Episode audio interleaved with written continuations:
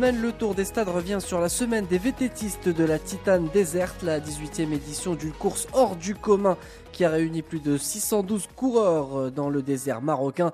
Six jours de compétition en passant par les villes de Boulmen, Dades, Rissani ou encore Merzouga. Une compétition qui ne comporte pas de parcours strict. Les participants choisissent leur route, mais des points de passage sont en revanche obligatoires. Une compétition qui attire de plus en plus les meilleurs de la discipline à l'image cette année de Cadel Evans, l'Australien, vainqueur du Tour de France en 2011.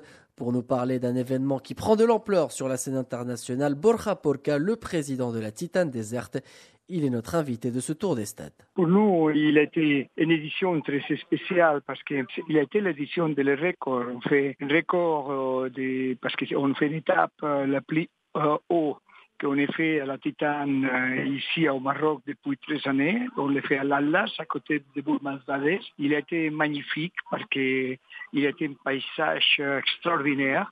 Après, on était record de concurrents, parce que cette année, on est arrivé à les 612 cyclistes. On a été obligé à, couper l'inscription deux mois avant de la course parce qu'on est les petites places pour les concurrents. Et aussi, on était record d'étapes euh, avec euh, des, dunes. Parce que nous, on était très contents d'être ici à Maroc parce que nous, on travaille beaucoup, pas seulement pour la course, pour, la, pour l'événement sportif, mais aussi pour développer et donner à connaître les endroits de Maroc magnifiques au reste du monde. De fait, cette année, on a fait la diffusion à plus de 160 pays de tout le monde et sur la Titane, qui ont montré des images fantastiques, euh, paysages d'ici Maroc. Et pour nous, c'est vraiment, on était contents de ça, parce que le sport, c'est un bon instrument de promotion touristique aussi. Justement, vous, vous l'avez euh, souligné, euh, Borja, lors euh, de ces inscriptions, il y a eu beaucoup d'affluence, plus de 500 coureurs de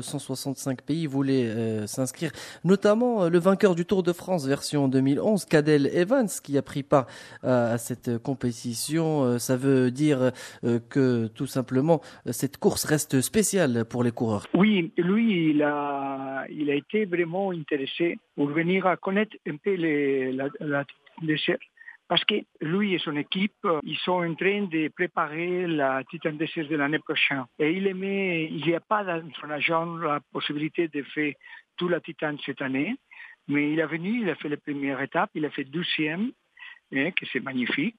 Et lui, il prépare à partir de la semaine prochaine la Titan Desert ici à Maroc de, l'année prochaine, que pour nous, je pense que pour tous, il deviendra magnifique que lui il était, parce que c'est un grand, euh, il, est, très connu parce qu'il a été vainqueur du Tour de France, il a été vainqueur deux fois des champion, championnats du monde de mountain bike et aussi il a été vainqueur des championnats du monde de, de pistes de route. Hein. Lui, il est un super champion super champion. Alors, euh, une toute dernière question par rapport au parcours. Il y a eu six étapes euh, dans ce désert marocain, de très belles euh, images. On a pu constater cela. Quels ont été les faits marquants de ces étapes de la Titane déserte? Nous, on aimait que les étapes, il apportent deux choses fondamentales. Le plus important, c'est des étapes qui peuvent donner une grande expérience et connaissance du pays à les concurrents. C'est des étapes qui nous donnent, qui sont dans la philosophie de l'aventure, non? Parce que nous, on n'aimait pas que la Titane, dans le futur, il, est seulement une course de vitesse. Nous, on aimait que la Titane il continue avec la philosophie de l'aventure.